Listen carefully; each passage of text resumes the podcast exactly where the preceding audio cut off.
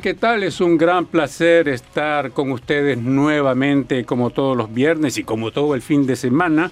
Hoy en la represa cibernética, Luis Laborda, Rufo Valencia, Leonardo Jimeno y Pablo Gómez Barrios les presentamos el castor cibernético de este viernes 23 de febrero en vivo y en directo por Facebook Live y en nuestro sitio rcinet.ca y les eh, recordamos también que este programa lo podrán escuchar también en nuestro sitio internet rcinet.ca el sábado 24 y el domingo 25 de febrero. Esta versión que escucharán el fin de semana en nuestro sitio internet tendrá la música agregada que no le podemos poner acá en eh, la emisión en directo.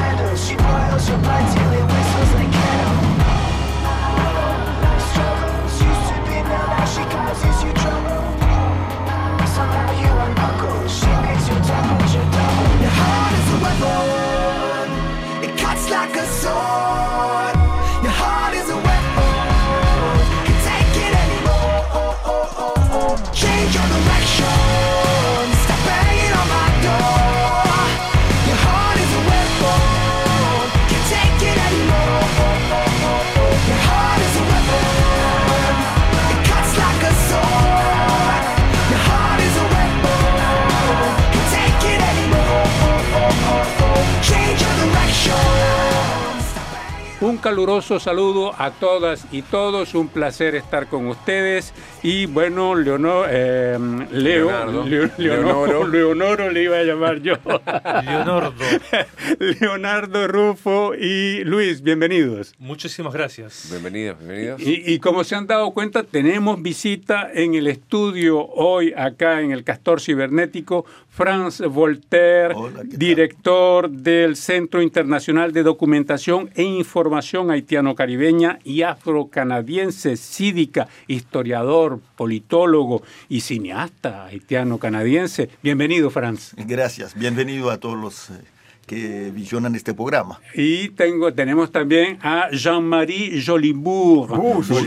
Bourjoli. Ya le estoy cambiando, lo estoy rebautizando Jean-Marie.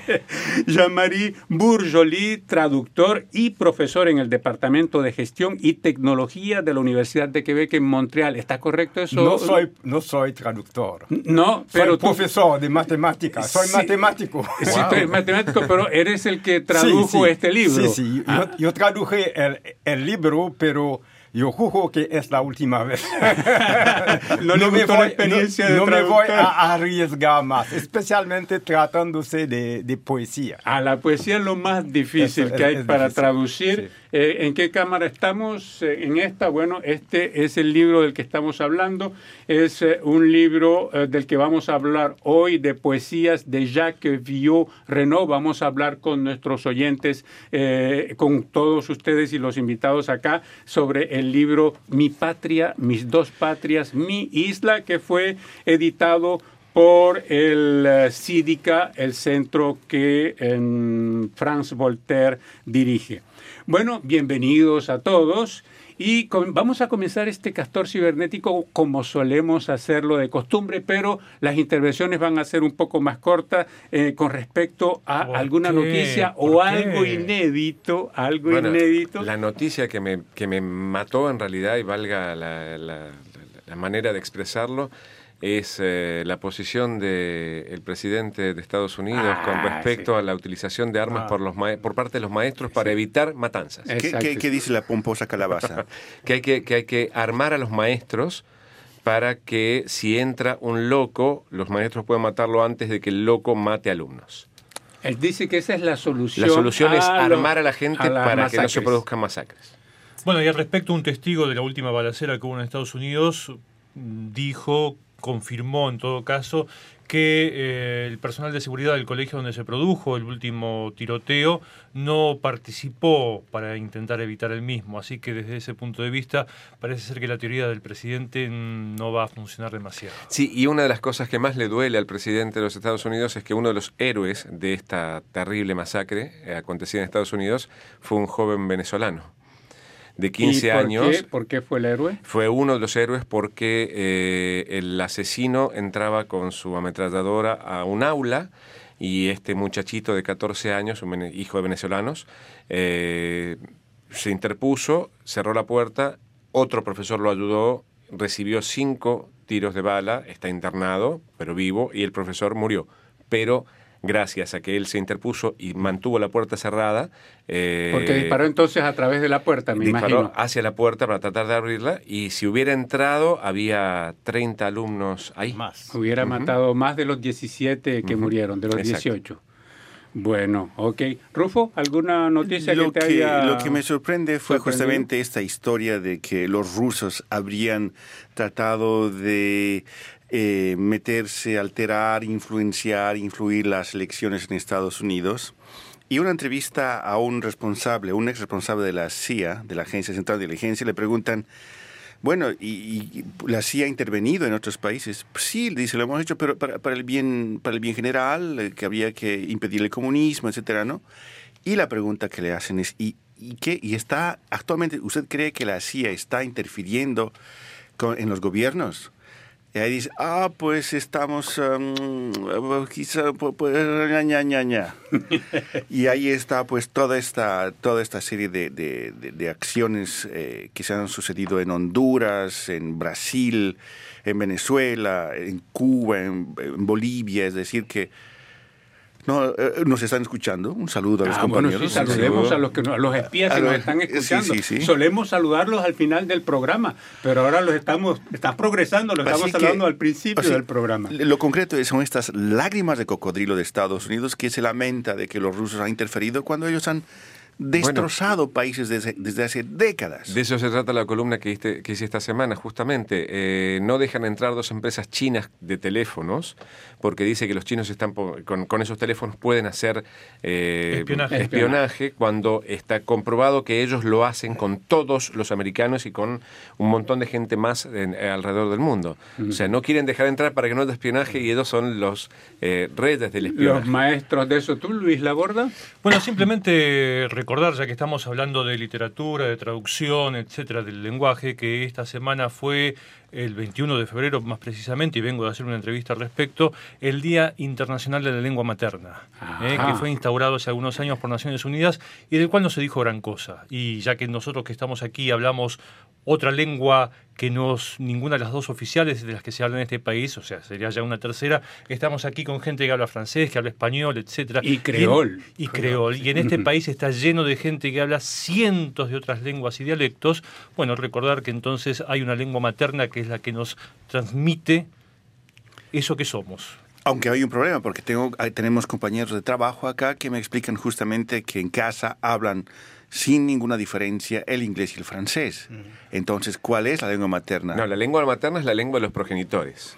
Pues hay, los, los progenitores hablan las dos lenguas. Esas No, son, bueno, entonces son eso, las son- lenguas maternas. Exacto, Ok. en ese caso son las lenguas maternas y lo interesante de esto es que los niños no deberían... eh, hubo una, una oleada de gente en las escuelas de Quebec que le decían a los padres que tenían que hablarle francés a sus hijos.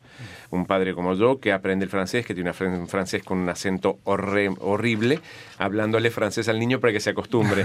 Entonces, eh, después salió a la luz que en realidad no, que uno tiene que mantener la lengua materna justamente eh, y la lengua de origen de los inmigrantes, porque eh, los niños tienen la capacidad de hacer la selección. Y si tienen papás que hablan una y otra lengua, los niños hacen el switch automáticamente y no tienen ningún problema. Es más, está eh, comprobado de que desarrolla la inteligencia de una manera muy especial.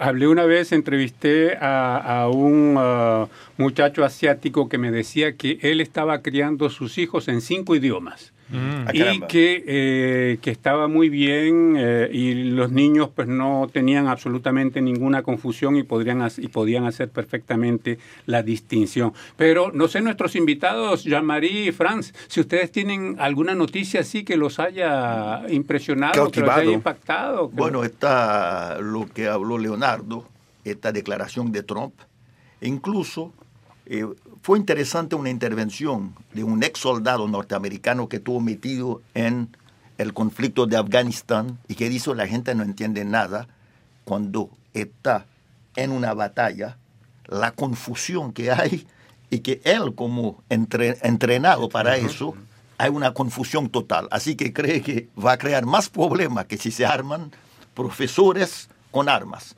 más muertos. Pero creo que todo esto está toda la influencia de la NRA. y lo que me parece interesante para terminar es, de hecho, la reacción de los alumnos, de estudiantes que empiezan a movilizarse y a eh, interrogar eh, el rol y el papel de la NRA en la definición de las políticas públicas en Estados Unidos. Hubo una chica que le dijo que eh, rezos y deseos, o sea, no, no, no sirven para nada y que hay que actuar, ¿no? O sea, pasar directamente a legislar con respecto al porte de armas en Estados Unidos. Jean-Marie. Y hay que preguntar si después de armar a los profesores, ¿van a armar a los niños? Podría, podría, podría de 18 años puede comprar alcohol, puede comprar tabaco y puede comprar un arma si se vende tranquilamente. Hablábamos de la National Rifle Association y ellos justamente esta mañana se pronunciaron en contra porque no sé qué locura le dio a Trump que decía que a lo mejor iba a pasar la edad de 18 a 21 años para poder comprar armas y protestó formalmente la, la asociación y dijo que no, que, eso no, no, podía ser, que se ah. tiene que quedar a los 18. Entonces, a partir de los 18, pues ya los niños pueden llegar, los muchachos, digamos, más que los niños, pueden llegar con su, su revólver ahí, en caso de que haya por ahí algún loco negocio, El negocio por sobre todo. ¿eh? Sí, sí, sí, sí. Bueno, vamos a, vamos a ver, aquí vinimos a hablar de poesía también. Ah, una noticia antes de entrar en la poesía, lo que a mí me, resultó bastante interesante, e inédito, fue una noticia que leí en nuestro sitio de Radio Canadá de una niña que es eh, una estudiante de la escuela secundaria en Abitibi, en Baldor, en Abitibi. Ella se llama Aya Sire y esta niña ella afirma que ella lee 200 libros por año. Bueno, está bien. ¿Eh? Qué suerte.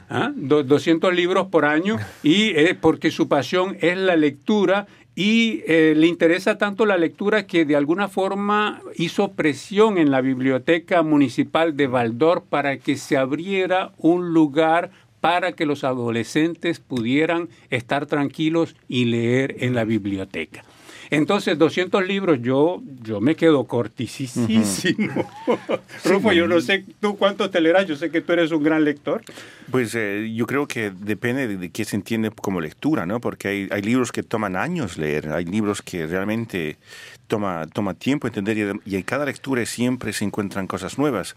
Hay libros que son inagotables, pero también, eh, como digo, depende de la edad de la persona, el interés, la, la forma de leer, que al final, al final la pregunta central es ¿para qué se lee, no? Bueno, yo ya me acuerdo eh, patente, tuve un accidente de auto cuando viví en Argentina y tuve un golpe en la cabeza, fui a un neurólogo. Y entonces no lees más. No leo más. No, fui a un neurólogo y cuando estaba esperando en el neurólogo tenía 22 años, estaba leyendo La inmortalidad de Milan Kundera.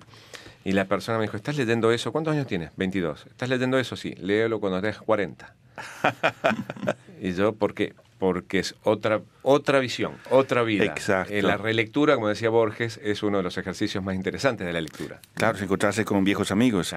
Brevemente, el director, eh, la persona que dijo esos comentarios sobre la CIA y sus operaciones actuales es el ex director de la CIA, James Woolsey, y fue una entrevista que él dio a Fox en donde indicó que él hacía anda haciendo sus cositas por ahí. Sí, pero que no los moleste. sí, sí, sí, Sobre todo hasta a la hora de este programa, ¿no? Porque claro. están muy, ocupadísimos, muy atentos. Entonces, regresamos ahora sí a eh, Mi Patria, Mis Dos Patrias, Mi Isla. Eh, que es este libro que fue publicado recientemente por las ediciones de Sídica. Jean-Marie, tú me dijiste que tú no eres traductor, pero... Pero tú has traducido un libro de poesía y, y hablamos de un grado de dificultad enorme, nada más difícil, a mi juicio, que traducir poesía. Yo ya he traducido anteriormente novelas cortas de una argentina. De una argentina. Los secretos de, una bailarina de, de tango. Ah, caramba. Así que publicamos en francés también. De una milonguera. De una milonguera. de una milonguera. Ya, entonces, ¿por qué no quieres que te llame traductor? No, porque no, no, no. No, tiene el título. quizá la pregunta, necesita la, pregunta sería entonces, ¿cómo se, cómo, describe, ¿cómo se describe usted en ese ejercicio? Bueno, e, e, ese ejercicio tenía que hacerlo, porque, eh, ¿cómo decir? La historia de este poeta es una historia épica. Y no se puede, no puedo hablar de la historia de Jacques Vioreno sin hablar de su vida porque y él tuvo una vida muy trágica. Y él salió de Haití a los seis años de edad, con ocho hermanos y hermanas, con sus padres, exiliados. Tuvieron que exiliarse. ¿Eso fue en qué año, perdón, Jean-Marie? En 1948. Ah, okay. Y Salió de Haití después que su hermano mayor fue linchado. Y linchado por partidores del gobierno. Pues no es algo casual. Y fueron a la República Dominicana sabiendo las dificultades que había en, en, ese momento entre Haití y la República Dominicana, porque Trujillo era, el, poder en ese momento, de Trujillo, ¿no? Y la matanza, la masacre de los haitianos y dominicanos de origen haitiano tuvo lugar en 1929. 37.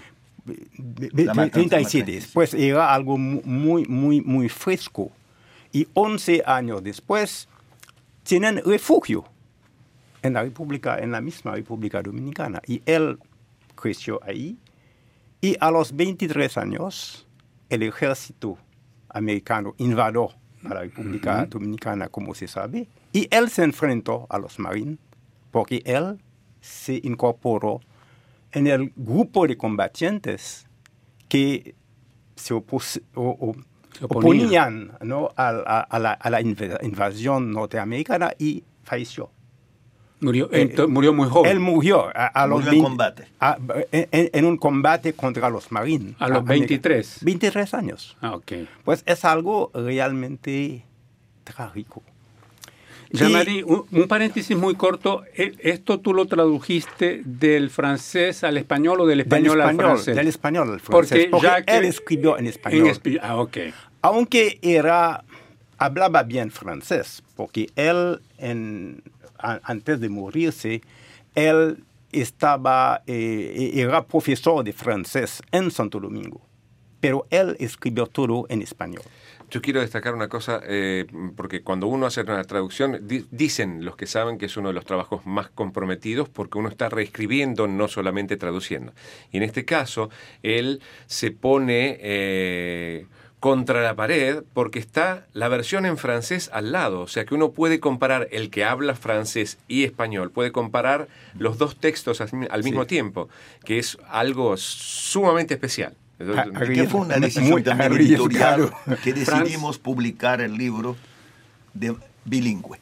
Lo hicimos también cuando publicamos hace años atrás eh, El Borero Latino, porque decía que es imposible no tener las dos versiones. Mm. Y para un poeta y no, pero en cualquier otro país yo creo que es importante cuando tú tienes que traducir un poeta o una canción, eh, dar la oportunidad al, al, lector de poder comparar. porque efectivamente es una reinterpretación. Eh, la traducción una no es solamente. Una traición. Es una traición, pero es Los una italianos dicen eso. reinterpretación. Así que es interesante para nosotros hacerlo en los dos idiomas. ¿Y la decisión fue editorial? ¿Fue sídica Eh, o, o se pusieron de acuerdo? No nos pusimos de acuerdo, nos Sí, pusimos de nos acuerdo, pusimos de acuerdo. pero para mí era muy importante ofrecer al lector francés la posibilidad de comparar al que por lo menos leía español o al que quiere aprender español. Claro. Ya, Muy bien. Y eh, entonces, eh, Jacques eh, vio Renault muere a los 23 años. ¿Esto él lo escribió en qué momento de su vida?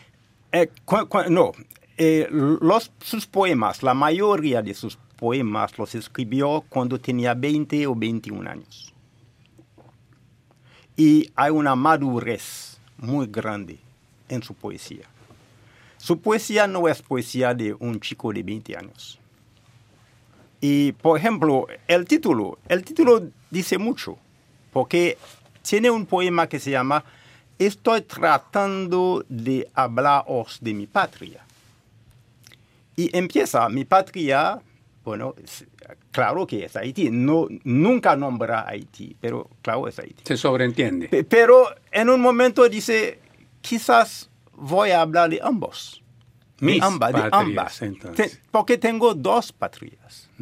Y esos, eh, eh, eh, esos- esas palabras vienen textualmente de su De su poema. Mi patria, mis dos patrias, mi isla. Ya.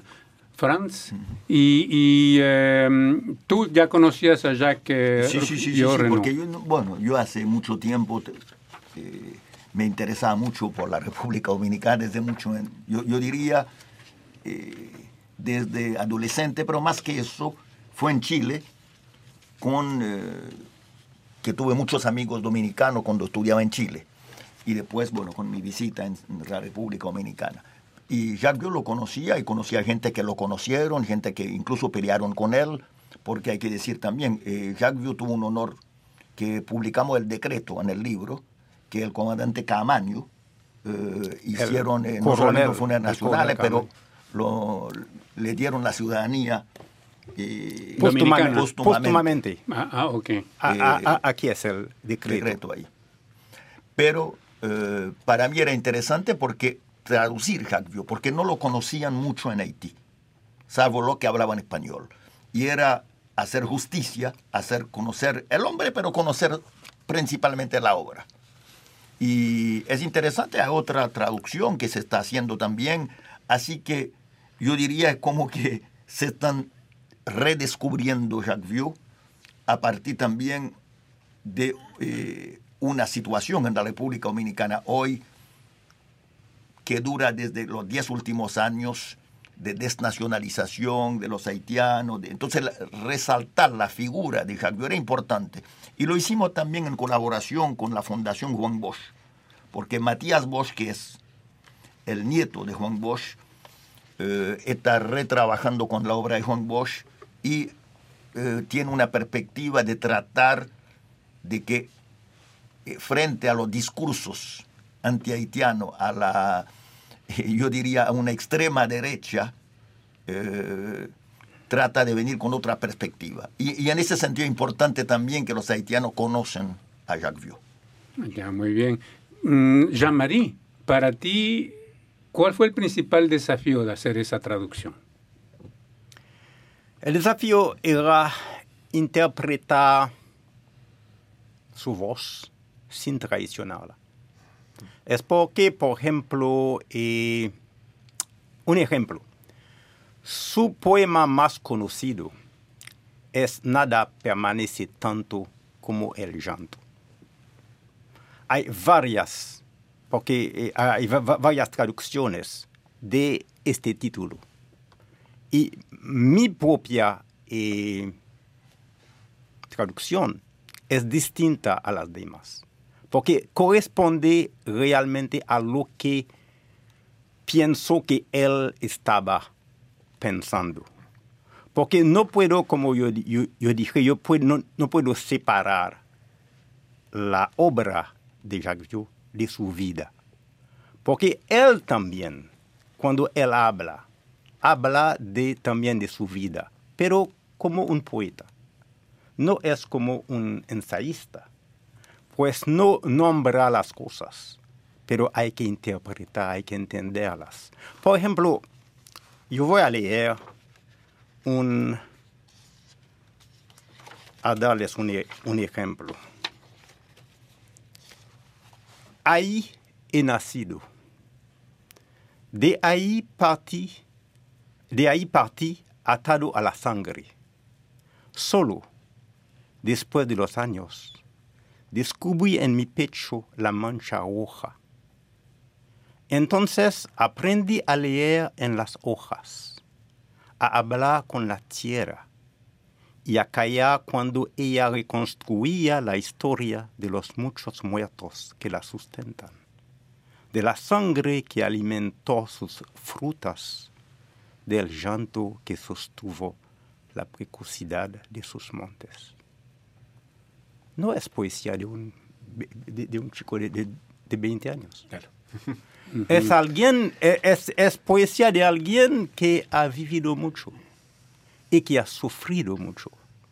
Pues el, su poema insignia, nada permanece tanto como el llanto. Lo dice todo. Bueno, la particularidad de los poetas. Me hace pensar de alguna forma en Emile Nelligan, que escribió un el poeta quebequense que todos acá conocemos y que escribió toda su obra durante su adolescencia. Sí, entonces, y, bueno, cuando uno lee, por ejemplo, Le Vaisseau d'Or, eh, eh, entre otros poemas de, de, de Nelligan, hay una profundidad ahí que, bueno, me hace pensar justamente a eso, ¿no? la intensidad, a, pensar la intensidad que vivió esos 20 años para poder escribir eso, ¿no? Sí, sí, sí. The club isn't the best place to find a lover, so the bar is where I go. Me and my friends at the table doing shots, drinking fast, and then we talk slow. And you come over and up a conversation with just me. And trust me, I'll give it a chance. Now take my hand, stop, walk off the earth on the jukebox. And then we start to dance. And I'm singing like Girl, you know I want your love. Your love was handmade for somebody like me. Come on now, follow my lead. I may be crazy, don't mind me. Say, boy, let's not talk too much. Grab on my waist and put that body on me. Come on now, follow my lead follow my lead. Mm-hmm. I'm in love with the shape of you. We push and pull like a magnet do. Although my heart is falling too. Well, I'm in love with your body. And last night you were in my room. And now my bed sheets smell like you Every day discovering something brand new. Well, I'm in love with your body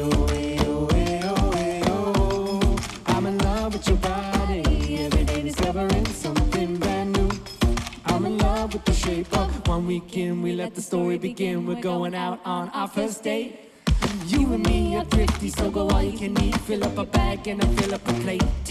We talk for hours and hours about the sweet and the sour and how your family is doing okay. And even getting a taxi and kissing the backseat. Tell the driver make the radio play. And I'm singing like, No, I don't want no scrub. Scrub is the guy that can't get no love from me. Hanging on the passenger side of his best friend's ride. Trying to holler at boy, let's not talk too much. Grab on my waist and put that body on me. Come on now, follow my lead. Come, come on now, follow my lead. Mm-hmm. Well, I'm in love with the shape of you. You push and pull like a magnet too. Although my heart is falling too. Well, I'm in love with your body. Last night you were in my room. And now my bed sheets smell like you. Every day discovering something brand new. Well, I'm in love with your body. Oh, hey, oh, hey, oh, oh. I'm in love with your body. Every day discovering something brand new. Well, I'm in love with the shape of you. I like the way you work it, no diggity. I got to bag it, bag it up, yeah. No diggity. No, no. I like the way you work it, no diggity. I got to bag it, bag it, can't get her out of my mind.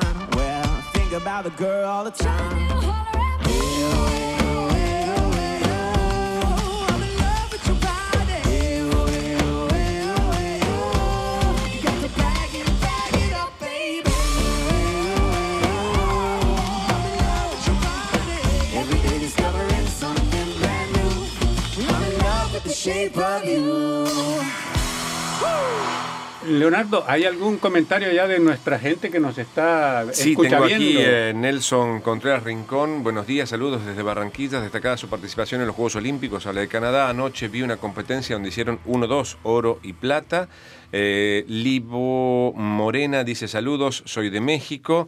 Y después Johnny Willy Navarro, muchos 79 a todos, a todo el diverso grupo de la cabina desde Sudamérica en Lima, Perú, ya disfrutando del programa.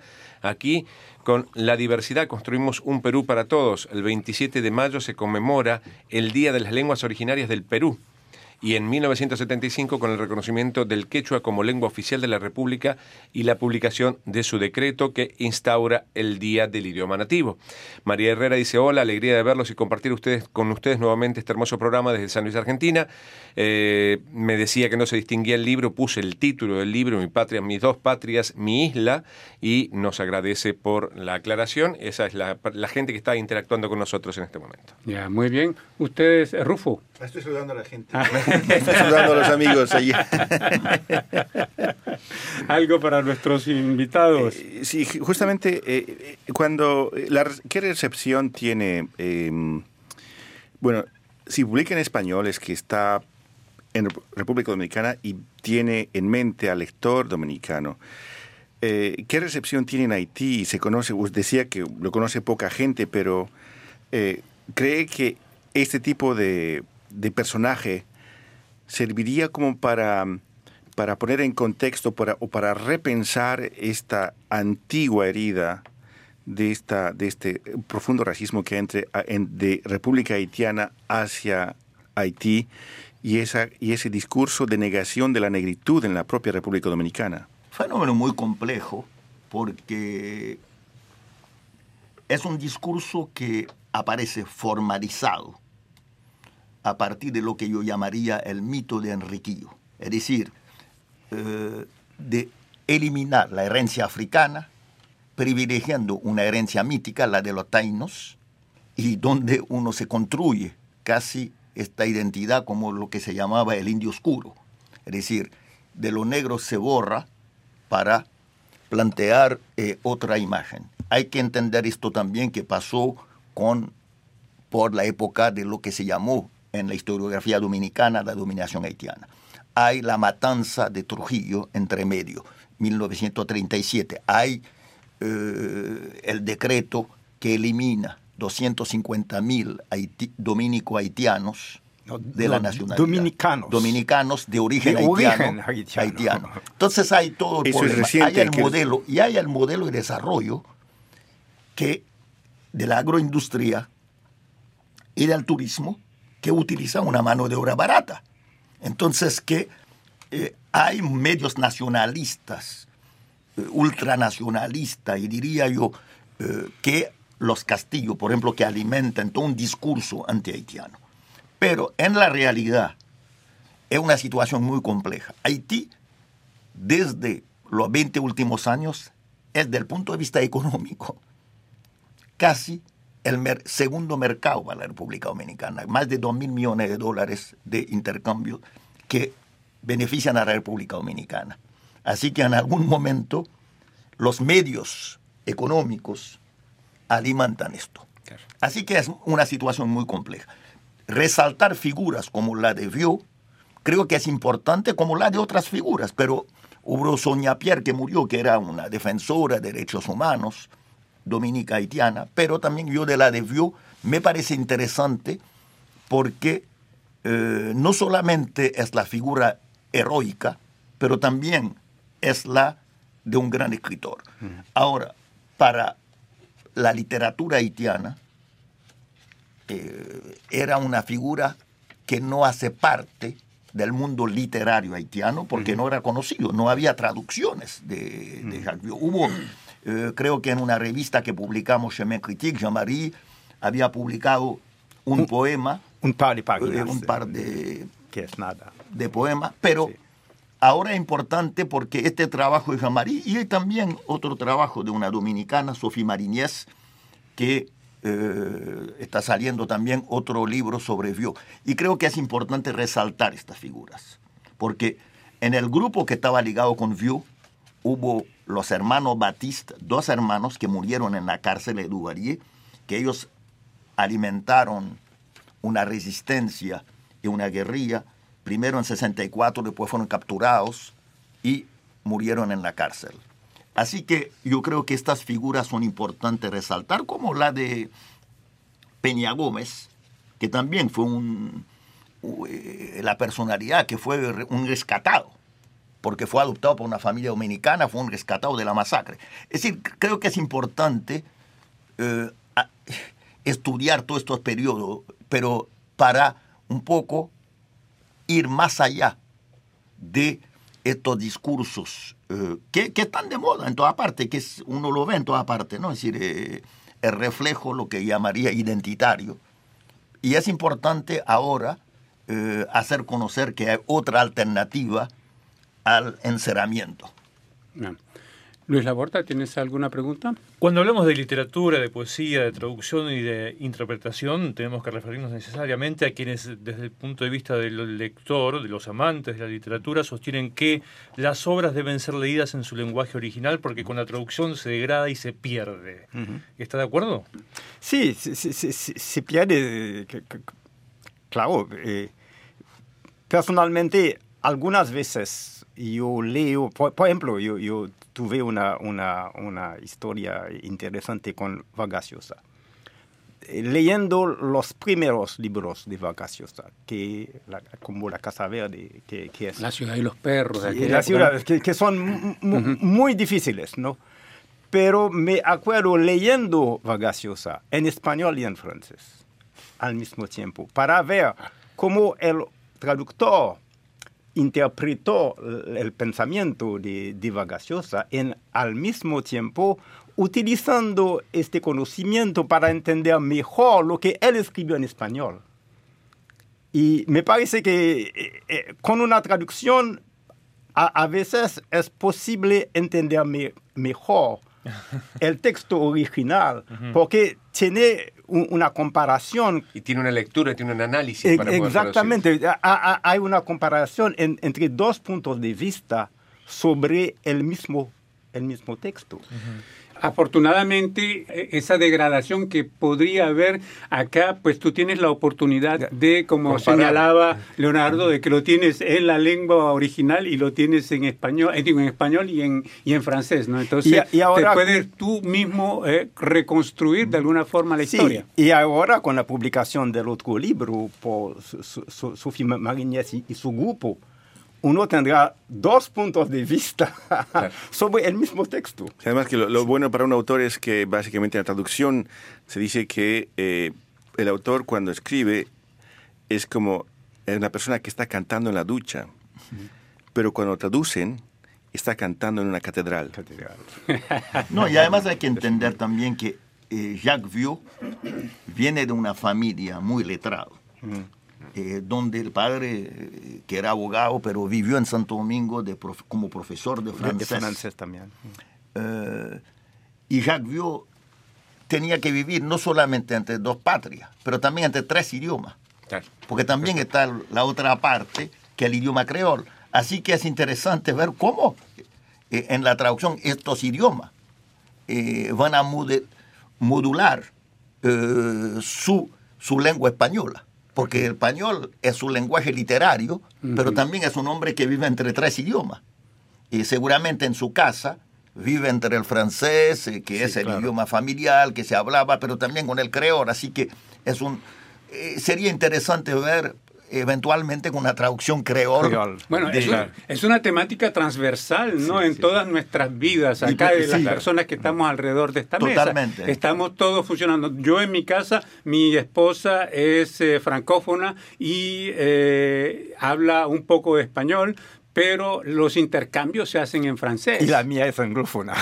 bueno, entonces, ves? Entonces, pues hay todas las lenguas que están. Vamos a regresar al tema, pero ah, porque el tiempo pasa como agua entre los dedos, y vamos a mencionar muy rápidamente los temas que queremos resaltar esta semana a nuestros oyentes. Luis Laborda, tú nos explicas o nos hablas más bien de una expedición polar en bicicleta para la integración de los inmigrantes. Sí, exactamente. Este es un país de inmigración, entre otras cosas, y cuando se habla de inmigración se habla de integración y de ver cómo se suma a esos inmigrantes a su nueva sociedad. Y hay un organismo que se llama Motivación Genés, que ha encontrado una fórmula novedosa, que es la de invitar a 17 jóvenes inmigrantes recientemente llegados al país de participar de esta expedición polar, se le dice un poco graciosamente, no es al Polo Norte que se está viajando, es un trayecto que se hace en bicicleta durante cuatro días entre Montreal y Quebec y estos jóvenes van visitando distintas escuelas que se encuentran a lo largo de ese trayecto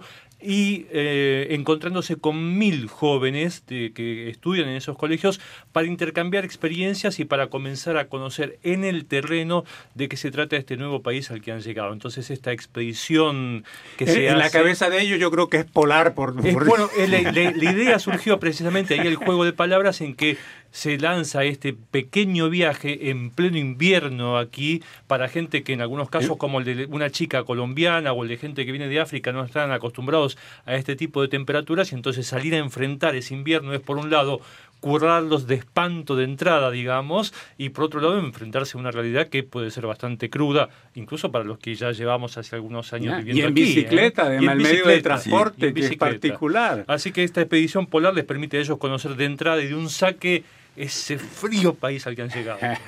bueno, en rcinet.ca, para los que quieran tener más detalles con respecto a este reportaje y entrevista de em, Luis Laborda, Rufo Valencia, tú nos hablas de la batalla para mejorar el salario mínimo aquí en Canadá. Justamente el primero de enero en la provincia de Ontario, que es la más populosa del país, el salario mínimo aumentó a 14 dólares y esta idea del salario mínimo abre una puerta mayor que es justamente qué significa un salario mínimo y qué diferencia hay, por ejemplo, con un salario mínimo vital. Entonces, en el artículo hacemos referencia a cómo aparece esta noción hace unos 100 años, justamente como medida para proteger a mujeres y niños de la, de la explotación, pero la idea no era que sean totalmente dependientes. Entonces hay ahora otras ideas como por ejemplo plantear qué, cuánto, cuánto se necesita para poder vivir, es decir, no solamente sobrevivir, sino vivir. Y el salario mínimo varía de una provincia a la otra. Exactamente. Por ejemplo, en, en, Montreal, en Quebec está un poco, no llega a los 15, a los 14 dólares todavía. En la provincia de, de Manitoba. 11.75. Sí.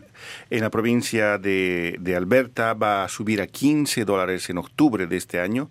Sí, es, es, es que no hay un salario mínimo nacional y pues esto abre justamente, el debate central es este, ¿qué quiere decir salario mínimo? ¿Para qué sirve? ¿Y qué diferencia hay con el salario mínimo vital? ¿Y cuán mínimo puede ser para que la gente pueda sobrevivir. ¿no? Claro, justamente en Ontario decían que un salario mínimo vi para vivir tendría que ser por lo menos de 18 a 19 dólares por hora. Uh -huh.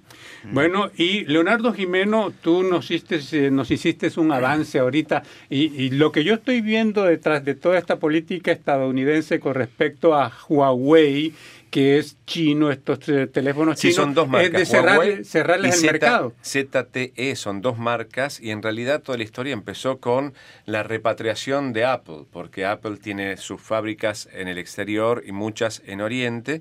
Entonces, eh, lo que hizo el presidente de Estados Unidos fue poner como ciertas trabas para la comercialización de estos aparatos para hacerlos volver y que la producción se haga en Estados Unidos para, para controlar un poco también la producción y eh, entonces se desvió con Apple y se fue para estos dos grandes constructores chinos, Huawei y ZTE, y hay seis agencias de las más conocidas, bueno, el FBI, la CIA, la NSA, todas hicieron una reunión y presentaron un informe diciendo que como esa empresa, particularmente Huawei y ZTE, están relación, el uno de los fundadores estuvo en el Partido Comunista, entonces dicen que tiene relación con el gobierno y podrían estar robando información. Bueno, rcinet.ca. Yo por mi parte los invito a escuchar una entrevista que hice con un escritor uh, eh, quebequense que se llama Camille Bouchard uh -huh. y que escribe bastante literatura para los jóvenes, ¿no? Eh, y su última, acaba de publicar su última novela que se llama Pistolero Sí, y me llamó la atención Pistolero. Entonces eh, eh, estuve, estuve conversando con él y en Pistolero él cuenta, él cuenta la historia de un padre de familia que se va, se lleva a su hijo adolescente que debe tener unos 13 años. Estamos hablando de 1923 más o menos en la época en plena revolución mexicana. Entonces, e, este padre de familia quiere que su hijo viva emociones fuertes y se lo lleva para México nada más y nada menos que para que se encuentre con Pancho Villa. Ah. ¿sí? Nada más. Entonces, pues esa es la historia de Pistolero. La entrevista la pueden escuchar en rcinet.ca. Desafortunadamente el tiempo, como decía, se nos está yendo y se nos fue prácticamente. Eh, una última ronda, Leonardo, de mensajes. Eh, María Herrera dice, ¿cómo aprendo, cómo conozco? Gracias a sus programas, gracias por permitirnos a la distancia compartir sus programas. Johnny Willy Navarro dice, saludos, Rufo, vimos el saludo en la cabina. y Javier González Nungaray eh, dice muchos saludos a todos. Cordiales 73 en el Castor Cibernético, así como a los invitados. Bueno, muy bien. Eh, para terminar, una última intervención, Franz. Para terminar, yo diría que es interesante este libro por dos razones. La primera, usted sabe que desde los diez últimos años hay un fenómeno nuevo, que es la inmigración haitiana hacia Chile y descubrir recientemente hacia Argentina. Y Brasil también eh, hubo a Brasil, pero estoy hablando, sí. Entonces hay un fenómeno totalmente nuevo que es eh, la presencia haitiana mayor en Chile. Eh, yo cuando estudié en Chile en los años 60, éramos 20, 21, 21 haitianos. Ahora hay más de 120 mil, hay como 50 mil en Argentina, hay lo mismo en Brasil. Así que hay un fenómeno totalmente nuevo que es interesante eh, descubrir y, hay mucho trabajo que se están haciendo eh, de descubrimiento la literatura haitiana, de traductor y hasta una editora chilena. Descubrí, se llama Ambos Editores, que traduce obras literarias haitianas en Chile. Bueno, fantástico. Eh, Jean-Marie, para terminar muy rápidamente. Bueno, estoy muy contento de haber podido terminar este trabajo y también haber recibido el apoyo de Franz. Fue muy difícil conseguir los textos porque hubo muchos textos en español de poemas de Jacques Viau, pero conseguirlos no era fácil. bueno, lo bueno es que el Cabrit está tomando ahora América Latina por asalto.